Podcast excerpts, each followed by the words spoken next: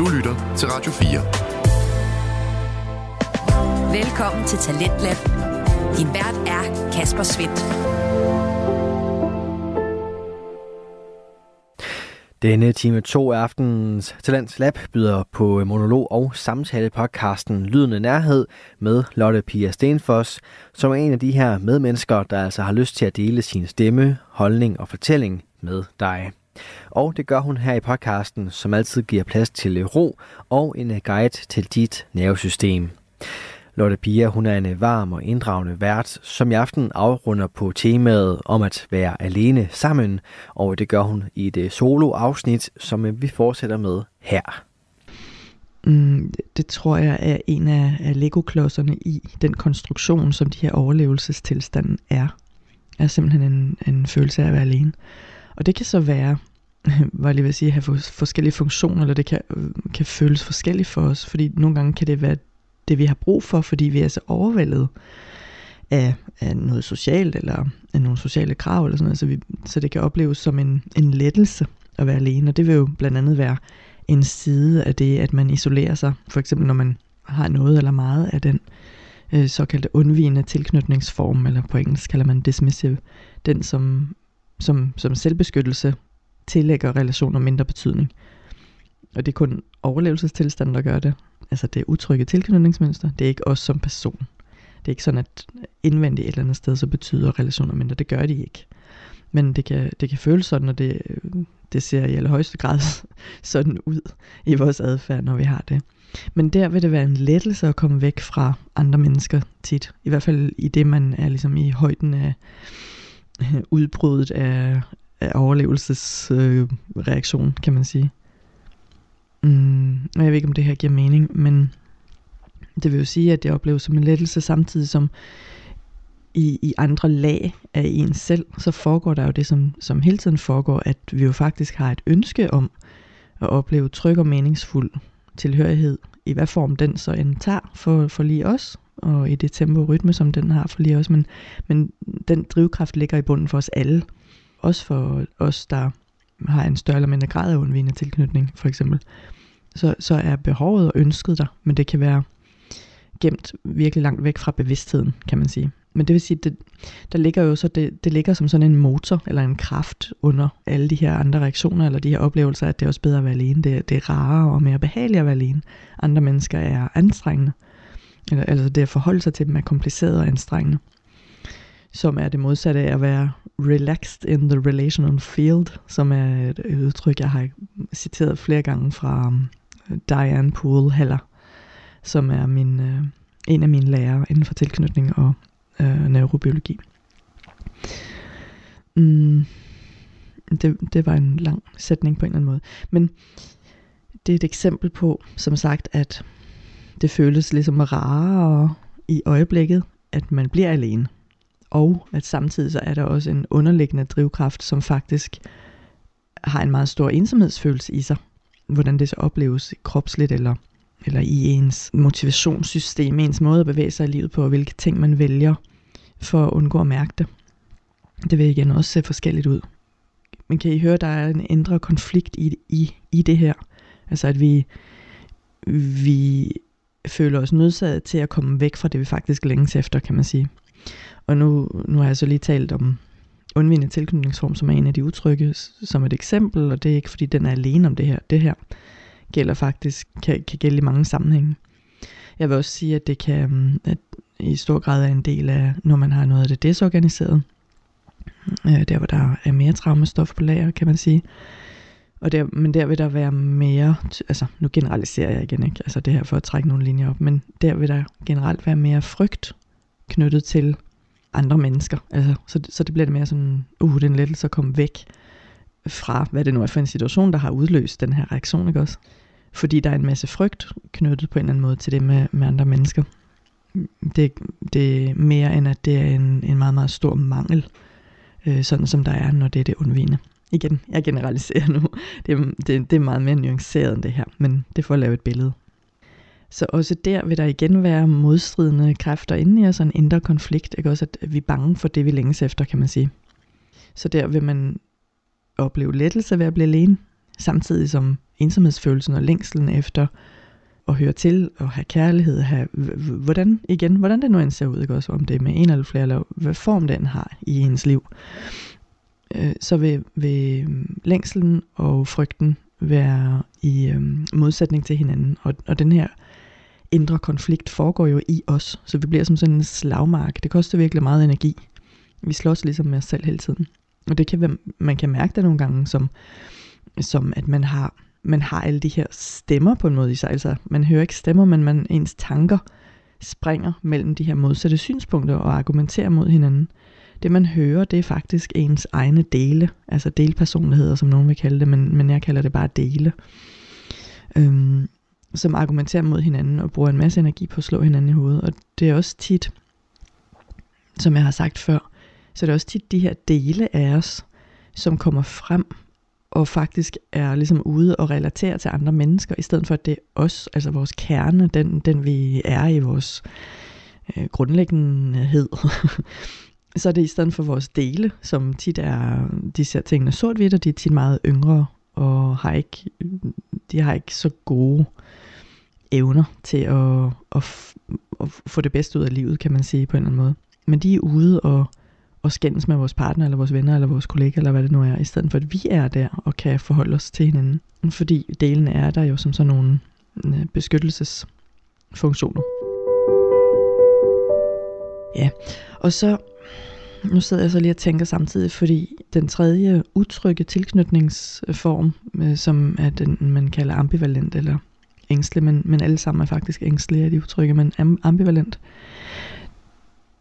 Der er det jo nemt at tænke, at der vil det at blive alene ikke føles som nogen lettelse på noget tidspunkt. Men det tror jeg nu egentlig, det er alligevel, øh, kan gøre alligevel, fordi altså til synladende, så vil det, når det er ambivalente mønster i udtryk, så vil, så vil det mønster jo række meget ud efter den anden.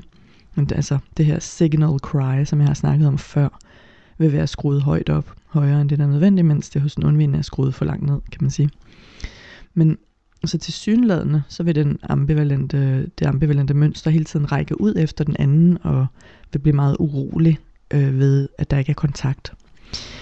Og vil jeg så tilføje, eller men, kunne man sige, men det, det er et og. Og det er jo sådan, at det er meget stressende typisk. Altså det er stressende at have relationer på den måde. Det er stressende at være i kontakt med andre faktisk. Selvom det måske ikke er sådan, at man helt har det op i bevidstheden, når man er i det mønster lige. Når det er til udtryk i en. Fordi man tror jo, at uh, man vil bare så tæt på som muligt.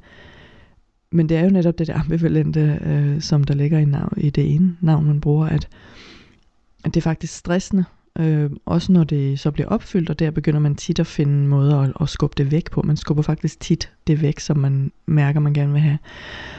Og, og dermed kan det jo blive en lettelse at faktisk blive alene. Ikke? Altså der bliver fred, og man kan svinge mellem, at man opsøger en masse øh, kontakt med den anden, eller de andre, eller hvad det nu er. Og at man, man trækker sig temmelig meget, eller man bliver udmattet sådan noget også i, i, i det mønster. Igen, igen generaliserer jeg rigtig meget nu, og der er mange flere nuancer i det her, men jeg vil ligesom også tænke, at også der kan det faktisk, måske i al hemmelighed, lidt være en lettelse at, at være alene, fordi det er så besværligt og krævende og frustrerende tit for det ambivalente mønster at være i samspil. Fordi, jeg vil lige vil sige, behovet kan ikke rigtig opfyldes, men det er faktisk ikke helt sandt. Fordi at i det ambivalente mønster, så kan det jo se ud som om man har rigtig godt fat i sine behov og sine følelser. Men det er faktisk ikke helt tilfældet. Mønstret står på en måde i vejen. Altså det står mellem os selv og de faktiske grundlæggende følelser og behov, som vi ikke så rigtig får fat i eller får udtrykt. Altså det bliver lidt sådan lidt vikarierende mm, behov, vi udtrykker. Og har mindst lige så svært som de andre øh, øh, utrygge mønstre. Mindst lige så svært som dem ved at komme i, i ordentlig kontakt og udtryk af, hvad vi faktisk føler og hvad vi faktisk har behov for. Og det er jo også en ensomhed. Altså det er en ensomhed ikke at have kontakt med sig selv. Og det er fælles for alle de her tilstanden af utryg tilknytning, eller i det hele taget af at være i overlevelsestilstand eller forsvarstilstand i vores nervesystem. Der er en stor ensomhed i ikke at have kontakt til sig selv. Ja, det, det er et fælles træk.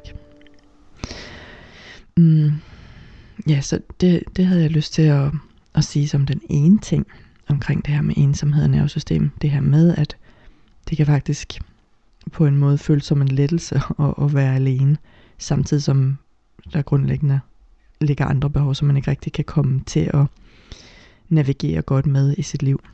Og det skaber jo så faktisk reelt en mere øh, vidtrækkende eller udstrakt ensomhed i ens liv. Det kan godt være, at man har relationer, men man kan ikke rigtig komme i kontakt. Og det er jo en, det er jo en form for ensomhed, som kan være svær at få fat på, måske.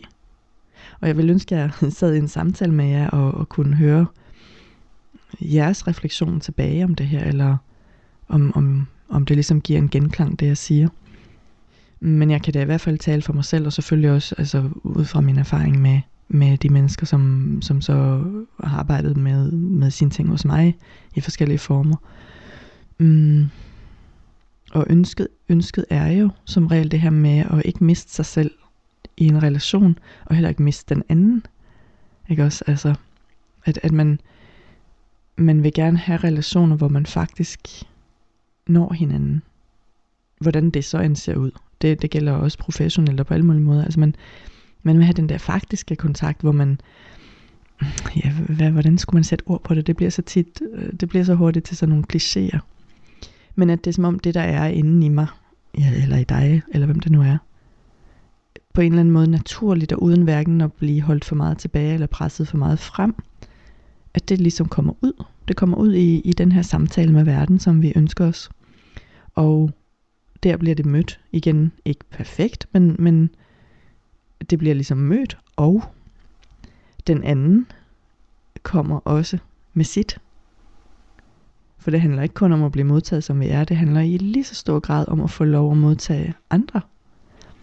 Og der, der har man så det der felt midt på, hvor der er en mulighed for faktisk kontakt, faktisk nærhed. Det er det, jeg mener, når jeg taler om nærhed.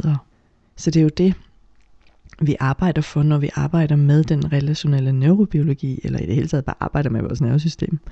Det er for, at vi mest muligt af tiden, så meget som det er trygt og muligt og tilgængeligt i vores vilkår, kan være i kontakt med os selv, og den kontakt, eller det vi har kontakt med, det kan komme ud i kontakt med verden omkring os.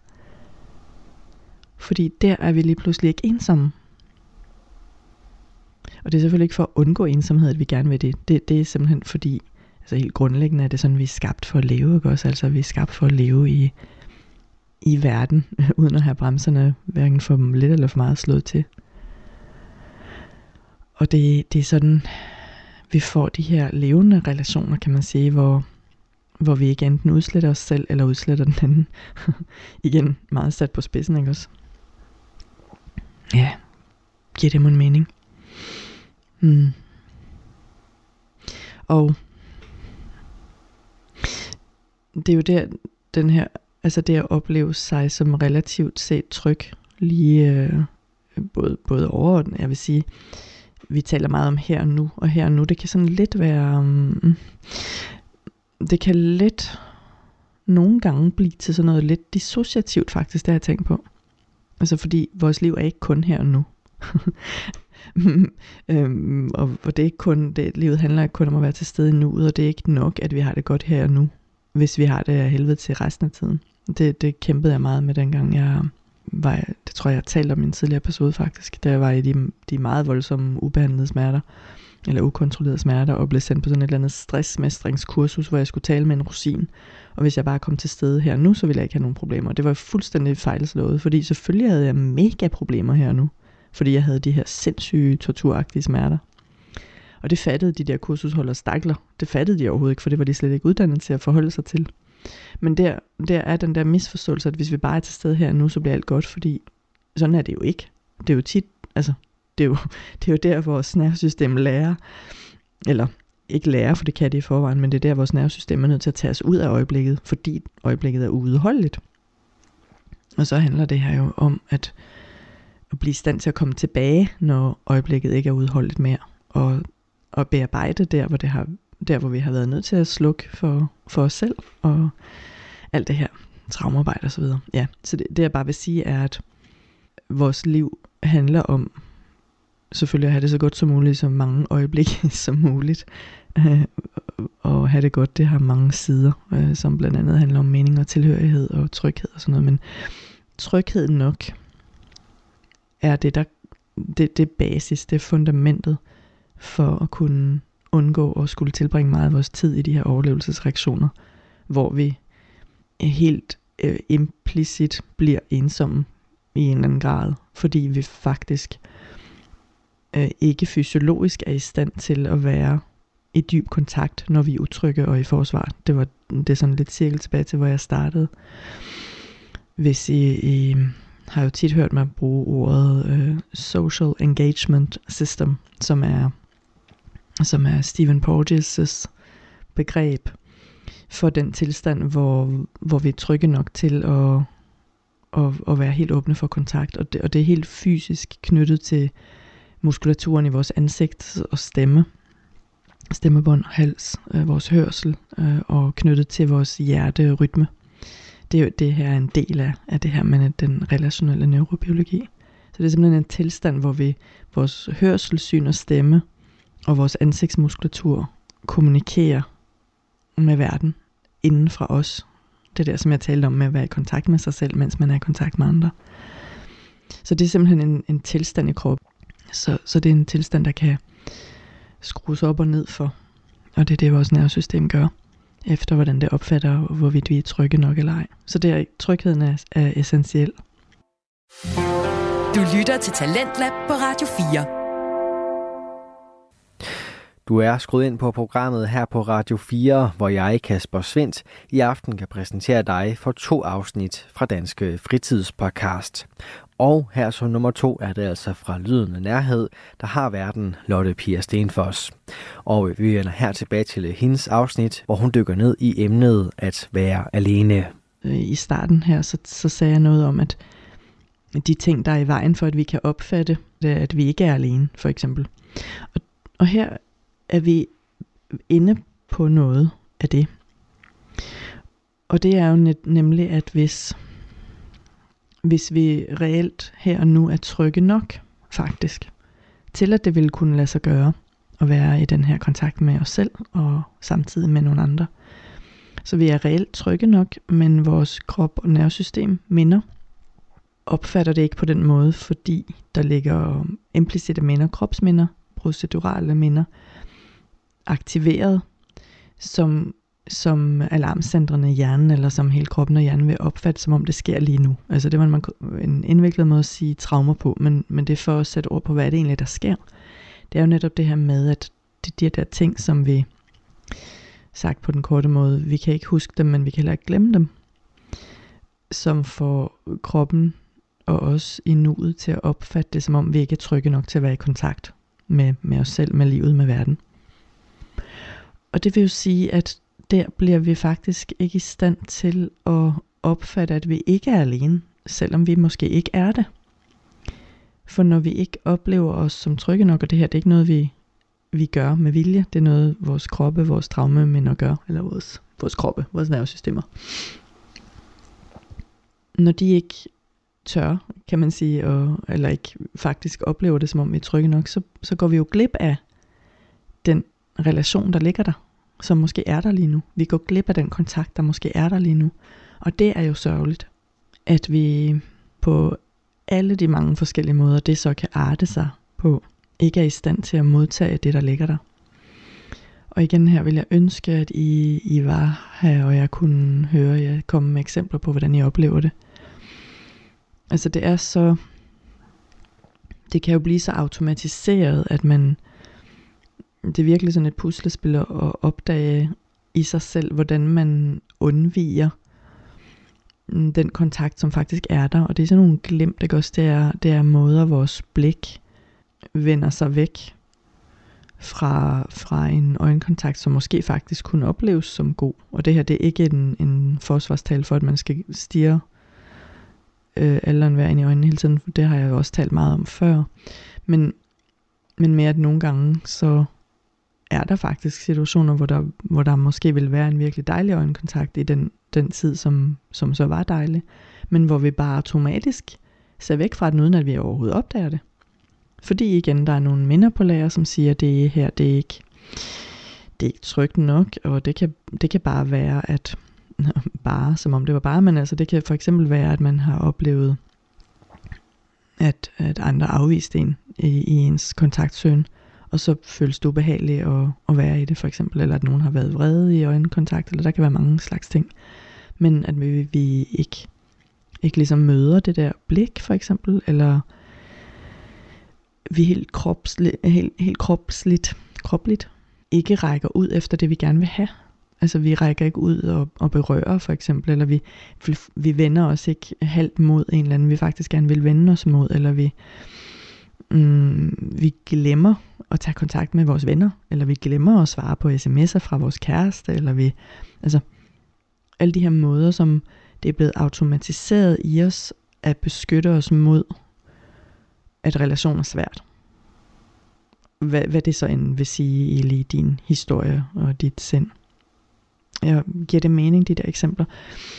Mm, altså det er virkelig en meget, meget stor del af at arbejde med tilknytning, og jeg arbejder med det på den måde, at jeg egentlig ikke går så højt op i, lige hvilken udtryk, hvilket udtrykmønster er det, der, der er der. Det er egentlig ikke så, det er egentlig ikke så optaget af, fordi arbejdet til syvende og sidst går ud på det samme, og det, det handler om at opdage og være, og være i dialog med lige præcis de måder, den her krop, det her væsen, kommer i vejen for sig selv, når det gælder at få den kontakt, som vedkommende gerne vil have. Og så kan man arbejde med det specifikt i kroppen. Altså i mennesket, men, men kroppen og dens måde at holde og bære og udtrykke sig på, den, den er jo det sprog, som vi bruger, og som jeg ser på og, og, og taler med, kan man sige, sammen med mennesket, som er der.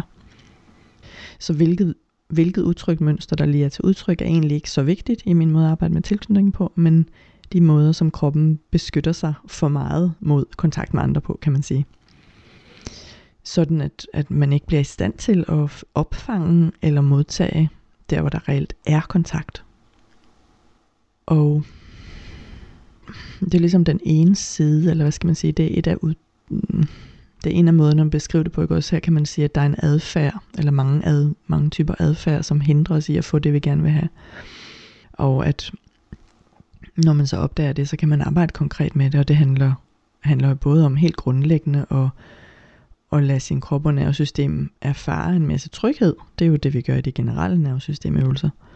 Sådan at der bliver en større, mm, der bliver et større, en større zone af nærvær, simpelthen, hvor, hvor der dermed er meget større kapacitet til at opleve følelser af alle slags. Det vil også sige, de der følelser af ubehag, som kommer, når man gør noget øh, lidt nyt, eller noget, som man i hvert fald ikke har gjort i meget lang tid, som for eksempel at, at være øh, mere, jeg vil sige modig, men det, det lyder så bedømmende, for det handler ikke om mod, men, men at man mere bliver i stand til at, at, at prøve nogle, nogle ting i kontakt. Man, man udforsker mere og være i kontakt med sig selv og andre. Fordi man har større kapacitet, fordi man har bygget det i sit nervesystem og ved at være øh, ved at give erfaringer af tryghed til kroppen og nervesystemet. Mm, det er det ene, og så kan man arbejde specifikt. Det vil man jo altid gøre, hvis man kommer i forløb, øh, terapi, kursus hos mig. Altså arbejde specifikt med de minder, der som må dukke op, ikke også? For at give heling til dem, for de vil stå i vejen. Og det kan man ikke det kan man ikke få ved at lytte til podcasten, fordi det vil være de specifikke minder, der er der. Mm. Og nu har jeg faktisk glemt, hvor jeg startede. Så jeg skal lige tænke mig lidt om. Mm. Jo, det, det her med, at, at det er de her adfærd, som, som er, er et udtryk for, udtryk for, hvorfor vi måske ikke kan modtage det, vi gerne vil have for at komme ud af ensomheden. Og så vil jeg også sige, at der er ligesom endnu et niveau her, når vi taler om ensomhed – alenehed, nervesystem. Mm, og, og jeg taler lidt langsommere, fordi jeg sådan leder mig lidt ind i, hvad er det, jeg vil, vil sige. Altså, det, det er en slags indre billede, jeg har af... Mm, altså, det handler, det handler jo nok om traumer, traumafysiologi, og jeg tænker, at det både handler om, at ensomhed er en, en faktor, som vil være til stede i næsten alle former for traume, tror jeg. Ja, det vil det. Det, det, det tænker jeg. Altså, nu, jeg tænker lidt højt nu. Og igen, så er det ikke fordi, nu har jeg en masse forskningsresultater at komme med, men, men jo, ud fra hvad jeg ved om, hvordan vi definerer traumer, men også at mange af vores traumer er jo på en eller anden måde relationelle. Mm, og noget af det måske mest traumatiske, uden at det, det er aldrig en sammenligning, så det er sådan lidt et forkert begreb, men, men at det er meget, meget skadeligt for os, det her med at have oplevet det, der ikke er, som skulle have været. Det vil sige, altså at have en eller anden form for neglect i vores historie. Det er et meget stort traume. Det er meget overvældende for vores system. Og der vil den her grundlæggende følelse af, at jeg er alene i verden, som sandsynligvis egentlig ikke, ikke engang har nogen ord i os, før vi måske begynder at arbejde med det, og begynder det måske at få ord. Det vil være en så væsentlig del af det, der er så er læret af aftryk i os, at, at når vi så er i situationer i vores øh, senere liv, hvor der faktisk er kontakt, vi oplever god kontakt, vi oplever kærlighed, vi oplever tilhørighed osv., så vil den der grundfølelse af, at jeg er alene i verden, måske alligevel være der i vores hele os. Men den vil tit øh, opleves øh, lidt ordløst, og det er derfor, jeg siger ordet kroppen. Men det tror jeg er naturligt, fordi det aftryk sidder så, så dybt i os. Og så tror jeg, for hver enkelt individ af os, så vil det variere, om det aftryk helt kan fjernes eller ej. Altså fjernes, det, det kan det jo ikke sådan set. Men jeg synes bare, det er vigtigt at, at tale højt om, at øh, lige meget hvor, hvor, hvor god terapi, hvor godt terapiarbejde og, og forskellige former for helingsarbejde man får gjort, så det er ikke sådan, at, at så bliver alt som om man ikke var påvirket af det, man er påvirket af. Og det er ikke sådan, at alting af de der, hvad skal man sige, dårlige aftryk, det er ikke sådan, at de altid nødvendigvis forsvinder. Og det synes jeg egentlig kan være en lettelse Og at få at vide. Det har været en lettelse for mig for eksempel, når, når min traumeekspert, min traumebehandler har sagt, at ja, den, den og den del af dig vil nok måske altid være der, til du dør. Altså med, med så de forskellige indre overbevisninger, som er knyttet til de dele. Og det er faktisk næsten en lettelse, fordi så er der ikke noget, der er ligesom ikke noget, der er forkert ved en. Der er ikke noget, der skal jages væk. Og man behøver måske ikke hele tiden at kæmpe sådan med det.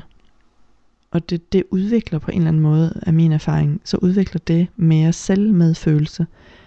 Og selvmedfølelse ved vi er og det er forskningsbaseret, det ved vi, at det er en rigtig god modgift mod, modgift, hm, men mod ensomhedsfølelse.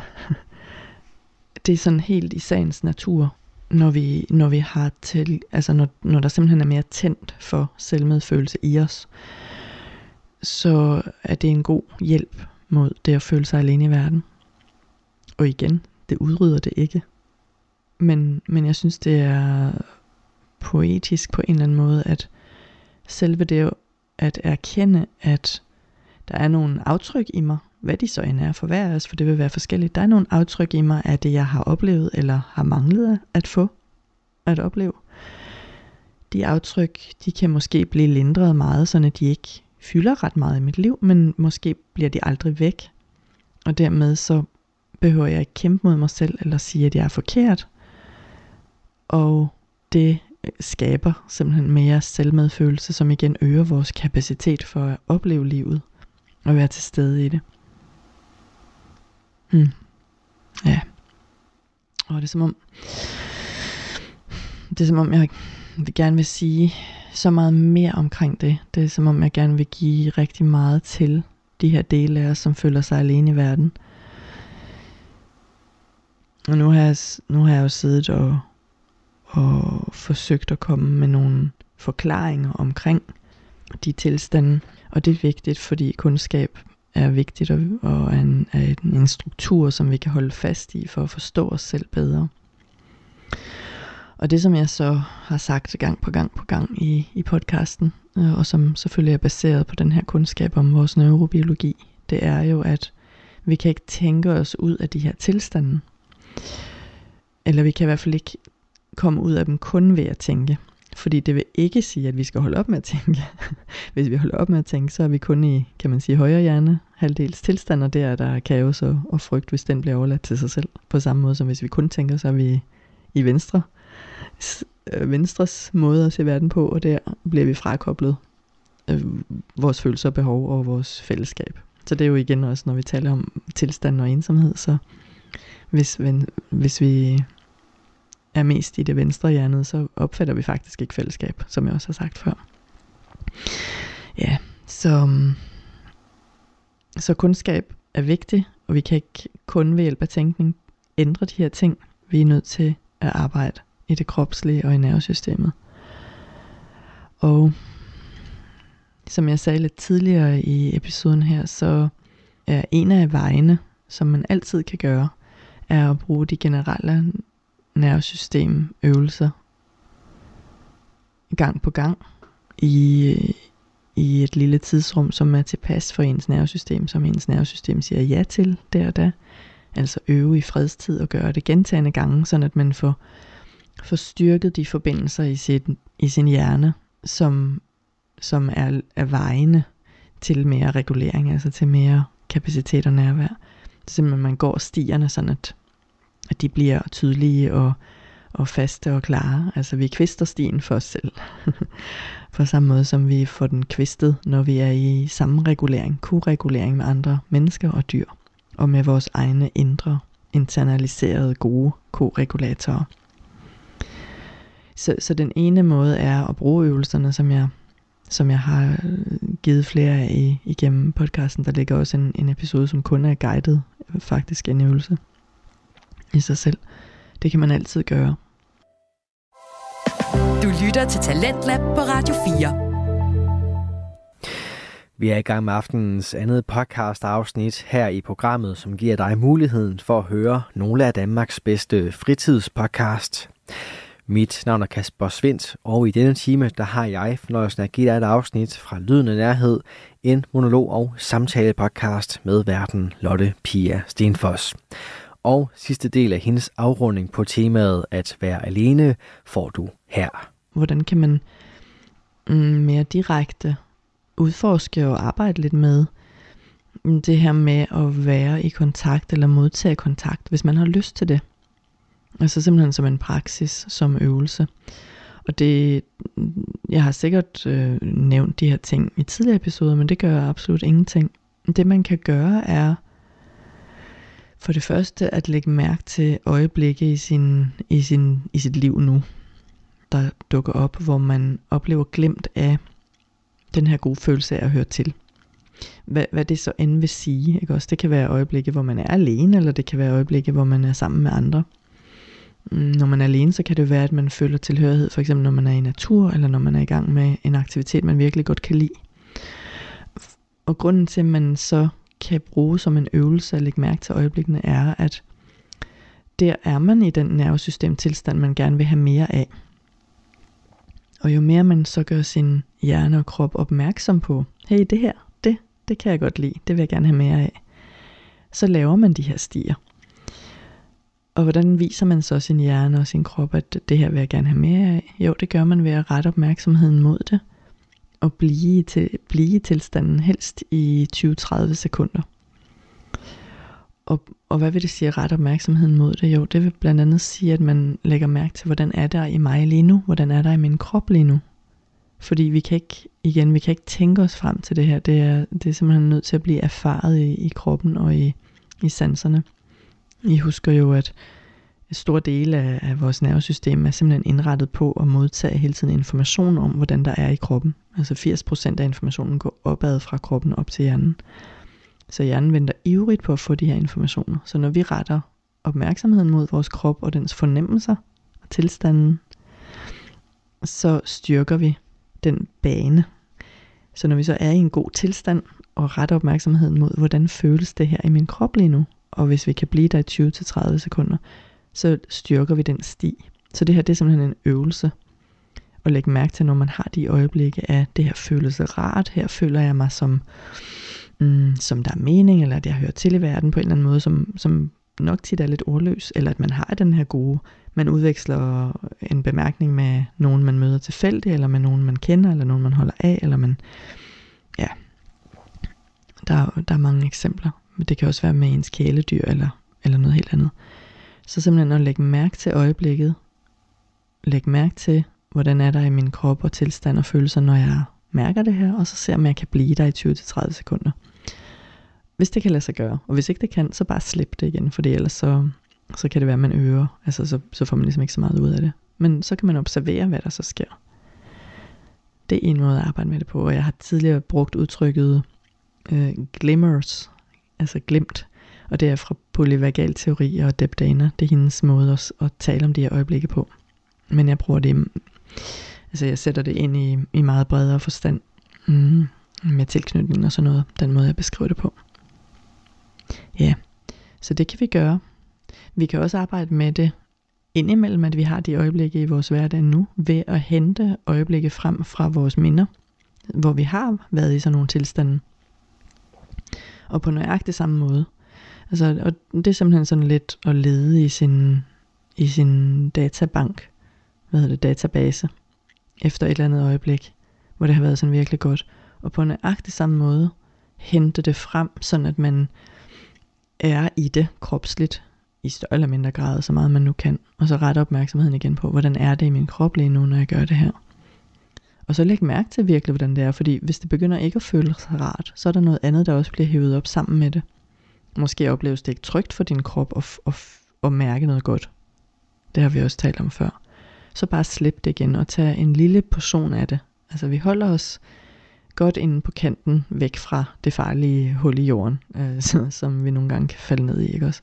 Fordi der kommer ikke noget godt ud af at skræmme kroppen igen, når vi, når vi prøver at vise den erfaringer af, at det kan være trygt og rart at være i kontakt med noget godt.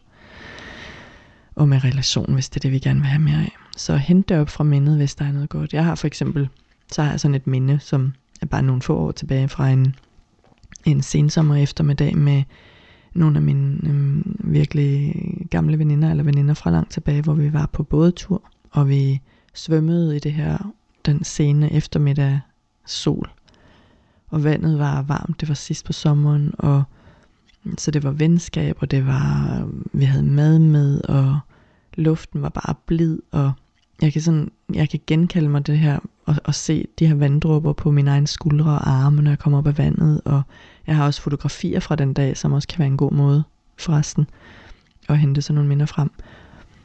Og det at aktivt bruge sådan nogle minder, ikke også, og fremkalde dem, og så give sig tid til at mærke, åh, oh, hvordan er det i kroppen.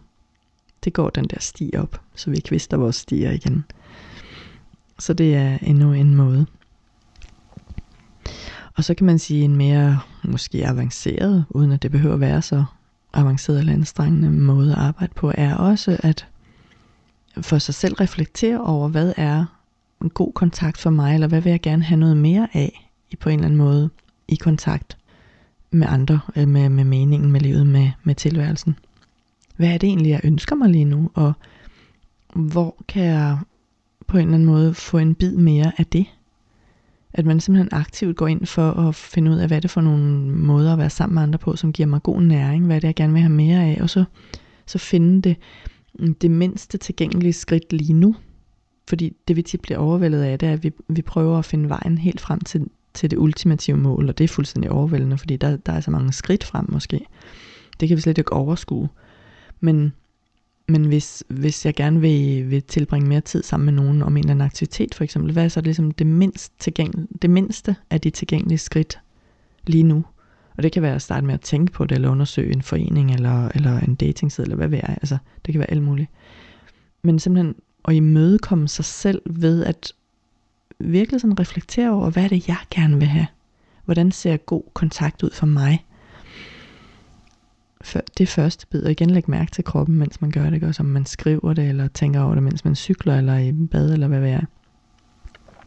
Og hvad er små måder, som jeg kan begynde at udøve det en lille smule. Jeg kan, jeg kan øve mig på at være mere i kontakt. Jeg kan øve mig på at vise lidt mere af mig selv.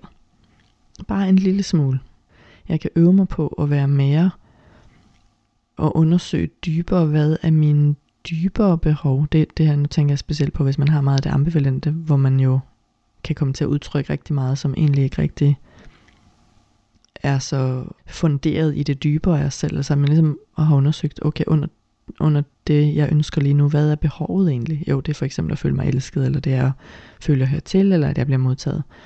Okay, det er et dybere behov. Hvordan kan jeg, hvordan kan jeg udtrykke det mere ærligt og enkelt, uden så alt for mange ord, eller så meget ligesom lyd på en eller anden måde. Og det, det er ikke for at skamme, skamme ud og bruge mange ord eller meget lyd. Det er bare for at give nogle nuancer, man kan, man kan teste. Og så gøre sig nogle erfaringer, forhåbentlig nogle gode erfaringer af, hvad sker der, når jeg øver på at tage det her mindste øh, lige nu tilgængelige skridt mod det, jeg gerne vil have. Og jeg vil sige, at en del af den proces, det er så at sørge for at give sig selv ekstra meget tryghed i de her perioder, fordi når vi begynder at gøre noget nyt, så vil, så vil vores øh, forskellige øh, traumaminder, hvad de så end er, de vil, eller rettere sagt, vil beskyttelsesmekanismerne mod at opleve, genopleve de her traumer, beskyttelsesmekanismerne vil blive mere aktiveret. Og en af måderne, vi så kan støtte os selv på, det er at give ekstra meget tryghed til os selv. Altså vores krop, ikke også? Altså, som jeg har tidligere givet eksempler på. Hvad, hvad får min krop og mig til at føle mig mere tryg lige nu? Om det er fysisk og at pakke sig mere ind, eller tilbringe mere tid øhm, på, på sofaen med serie, eller træne mere, eller hvad, hvad det nu er. Ikke? Også det, der giver dig mere tryghed. Mere, det kan også være mere kontakt med, med nogen, som man har en god relation og god kommunikation med.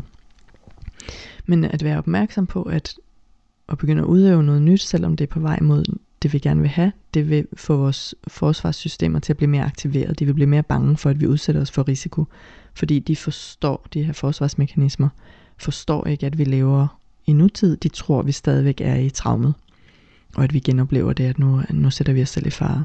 Så det kan være godt at være opmærksom på, fordi nogle gange så bliver vores symptomer stærkere, når vi begynder at, at virkelig, hvad kan man sige, leve alt det, der er helet i os. Altså vi begynder at udøve mere af vores liv, sådan som vi gerne vil have det, som er hele pointen med heling.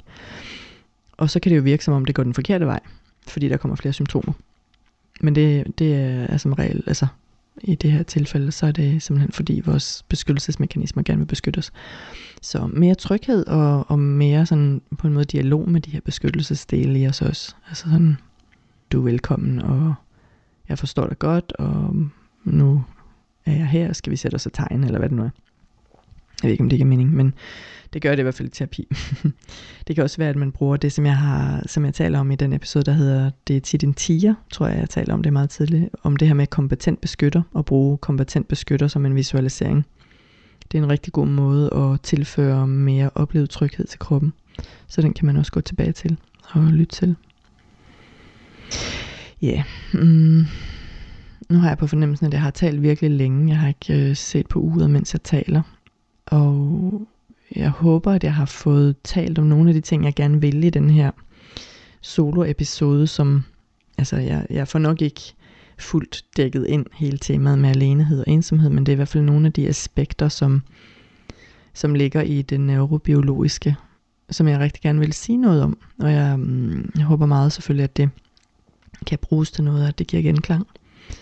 Mm, jeg har selv i, i det sidste øh, udøvet en del af de her ting, som jeg taler om faktisk, fordi jeg, mm, jeg har lige for nylig udgivet en sang, som jeg har skrevet selv og, og indspillet i løbet af 2023, og som udkom her i januar 2024.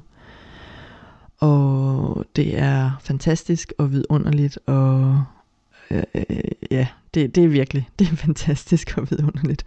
Det er endnu en måde at være i samtale med verden på. Det er at skabe noget og udgive det på den måde, som, som for mig så handler for eksempel om musik, og som for andre kan handle om helt andre måder at udtrykke sig på. Men jeg har også fejret det ved at holde en, en øh, forestilling, en fest, en koncert. Og øh, der fik jeg jo anledning til at observere en, mange af de her ting, som jeg beskriver, fordi fordi det jo netop er at udsætte mig for risiko, for vil mange af mine beskyttelsesdele jo mene. Og det vil også sige, at de så mm, ligesom kommer mere frem igen, ikke også? Fordi de vil passe på mig. Og det jeg også observerede og fik anledning til at lægge mærke til, var, hvordan jeg virkelig, uden at prøve på det, men fordi jeg har lavet en masse arbejde med det, simpelthen modtog alt det, jeg fik af øh, opmærksomhed og støtte og glæde og jubel og fejring og klapsalver og blomster og gaver og folk, der lytter til sangen. Og altså, I ved, alle de ting, jeg simpelthen har mulighed for at modtage fra verden og fra mine relationer. Det at observere, hvordan min krop og mit system modtog det uden frygt. Det synes jeg er så stort et eksempel på værdien af det her arbejde. Og det var ikke noget, jeg kæmpede mig frem til at gøre. Det skete simpelthen, fordi jeg har arbejdet så meget med det og helede øh, så mange ting. Og jeg havde igen det udtryk, men, men jeg ved ikke, hvad jeg skal kalde det. Og det havde jeg lyst til at sige. Jeg, jeg synes, det har været fantastisk. Altså selvfølgelig rent bortset fra, at det er helt personligt er en fantastisk oplevelse, det her.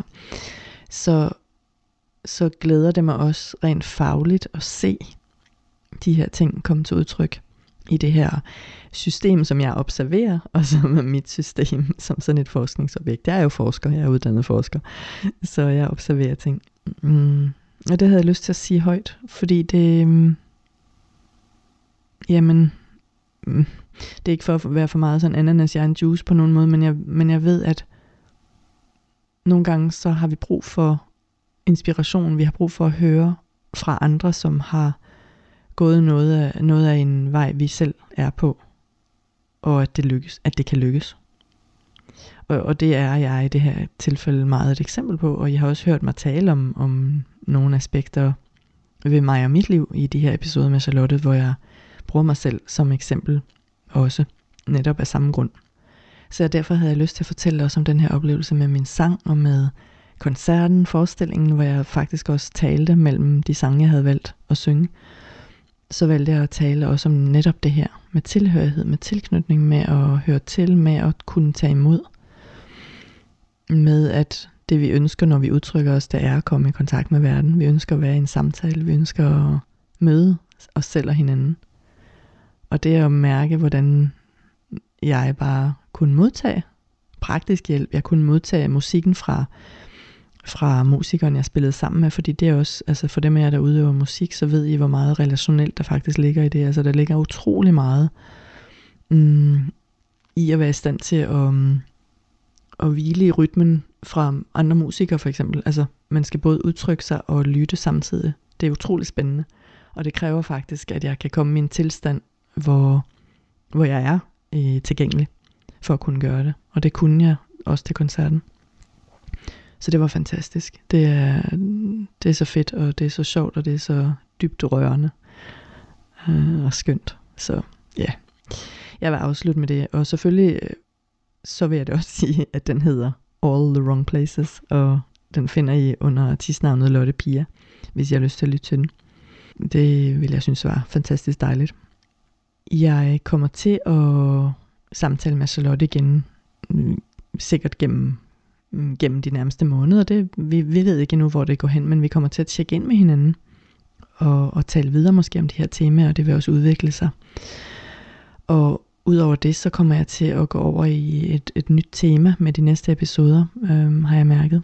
Og inden jeg fortæller om det tema, så vil jeg lige sige, at jeg også vil takke den lytter, som oprindeligt skrev til mig om det at være alene. Og jeg vil også fortælle jer, alle jer, at jeg har været i kontakt med den lytter igen, og det menneske har det rigtig godt, og der er kommet en masse gode tilknytninger, tilhørigheder ind i livet. Der er udfordringer, som der er for os alle, og sårbarheder, men det, det glæder mig uendelig meget at have den kontakt.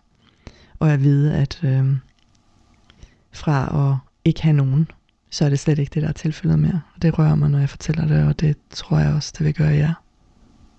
Det, det rører mig. Og så vil jeg så sige, at der kommer ny tematik. Jeg, har, jeg ønsker at gå ind i at tale om en af, de, en af de sider ved mit virke, mit professionelle virke, som jeg ikke har snakket så meget om. Og det er det med seksologien og især med vores forhold til vores eget køn. Så det kommer jeg til at, at lave, nogle interv- øh, lave et interview, eller samtale om, og soloepisode og sådan noget. Men det, øh, det kommer der mere om efterhånden. For nu så vil jeg bare sige tusind tak for at du har lyttet med igen. Det her var lyden af nærhed. Du lytter til Radio 4. Og her fik vi altså enden på aftenens anden og sidste fritidspodcast, der hedder Lyden af Nærhed, og har verden Lotte Pia Stenfoss. Og jeg synes, det er meget nærliggende at øh, afspille den sang, som øh, Lotte Pia altså har udgivet, og som hun øh, talte om her i aftenens afsnit. Den hedder All the Wrong Places, og den får du her.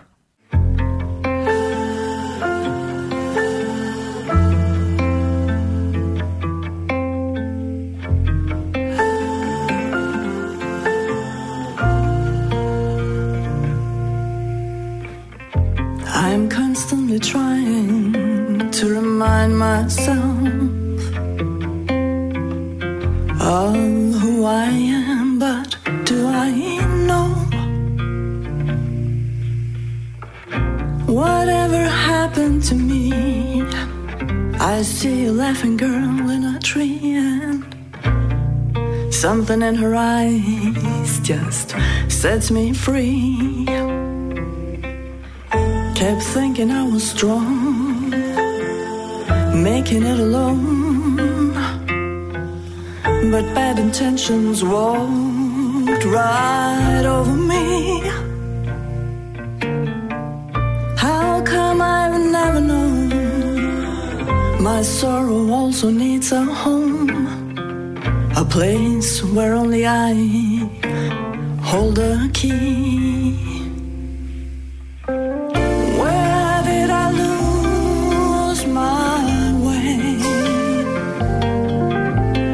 Searching in the hearts of strangers. Where did I lose my way? I was looking for the right thing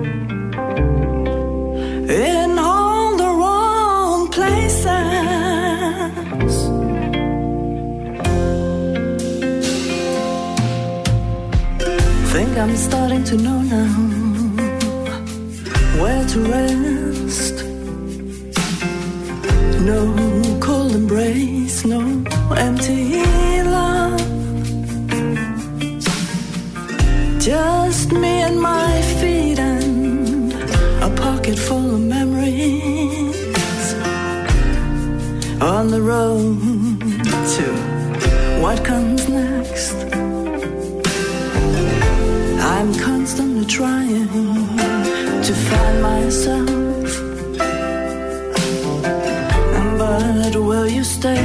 if I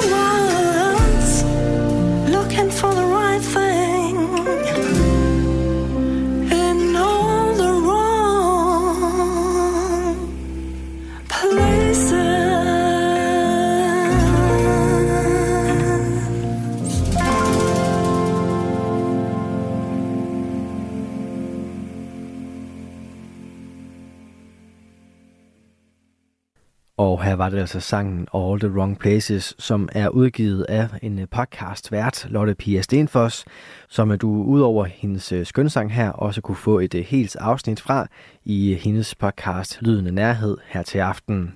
Og udover den, så kunne du også høre en til en gangen, en naturvidenskabelig podcast med Tobias Bjerg og Vilas Jacobsen. Begge fritidspodcast kan du finde flere afsnit fra inde på din foretrukne podcast tjeneste, og så kan du også finde alle vores tidligere Talents Lab udsendelser, både på podcast tjenester på radio4.dk og i vores Radio 4 app. Mit navn er Kasper Svendt, og det var alt det, jeg havde på menuen denne gang. Nu er det tid til nattevagten her på kanalen. Så for mig er der kun tilbage at sige tak for denne gang. God fornøjelse og forhåbentlig også på genlyt. Du har lyttet til en podcast fra Radio 4.